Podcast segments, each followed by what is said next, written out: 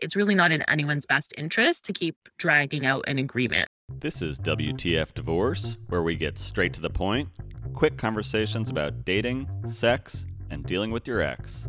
My name is Rob Roseman from WTFDivorce.com. We're getting our shit together. Starting now. This is a question we got on our Instagram at WTF Divorce in our anonymous confessions. I'm still not divorced because my co parent wants to revise our stipulations for the fourth time. We asked Jennifer Sanders, she is a mediator in Ontario, Canada, to help out with this question. You can find Jennifer at Sanders Mediation on Instagram and on the WTFdivorce.com directory. Here's Jennifer's answer to this question.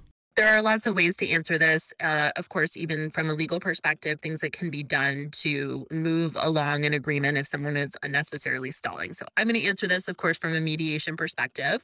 So, first, I would want to talk to the person about what's happening with, with how how stalling is affecting them and affecting their kids, and how the point of that would be to show that it's really not in anyone's best interest to keep dragging out an agreement. So, we would just talk about, you know what is life looking like? What are the effects of having an unsettled agreement, not being able to move on with your life? And it really is in your best interest to get this done. Then I would want to talk about what the motivations are for for stalling or for keeping this going and requesting different changes. So are they disorganized? They don't have enough legal information. They just don't feel like they're in a headspace to be able to make a decision, in which case I would try to help them get the necessary information needed.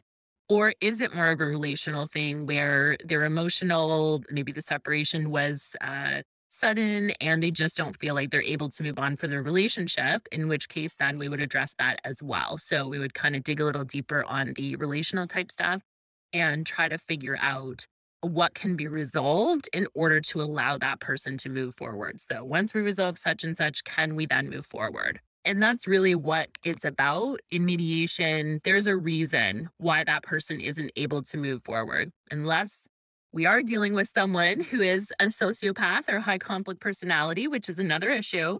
So that person, that's where we have to go to legal tangent or legal um, perspective. But assuming that we have a good-willed person, there's there's reasons there. So the key is digging deep, figuring out the reasons why the person keeps on requesting changes, and then addressing them. And then when we are in mediation, framing that discussion towards settlement. So, what I mean by that is then if we've addressed these issues, you know, saying to the person, okay, so is there an understanding that once we have agreement on this and that, that this will be a final agreement so that there isn't the assumption that we're coming back and we're coming back, we're coming back. This is going to be final.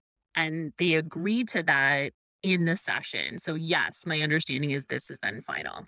Another comment as well that I don't know, you could slip in there somewhere is that what we um, can do with an agreement is have built in to be able to move people move people along we can have built in clauses that allow them to see that they will have the ability for review in the future so what i mean by that is you can sign your parenting plan now. You can move forward. You can try this out. And your agreement might say something like in six months or in a year at this date, we will return to mediation to review it to see if it's still in the best interest of our children. Or a clause in there that you can each request a review after this date. And here's the process and the dispute resolution clause of how you would do that.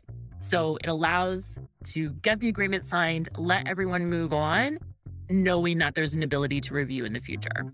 Thank you so much for listening. And if you found this content valuable, here are three ways we can help give you more. One, go to WTFdivorce.com and enter your email to get the newest content. Two, share it with a divorce friend who you think it could help. Three, leave us a five star review so we can bring you more conversations like this.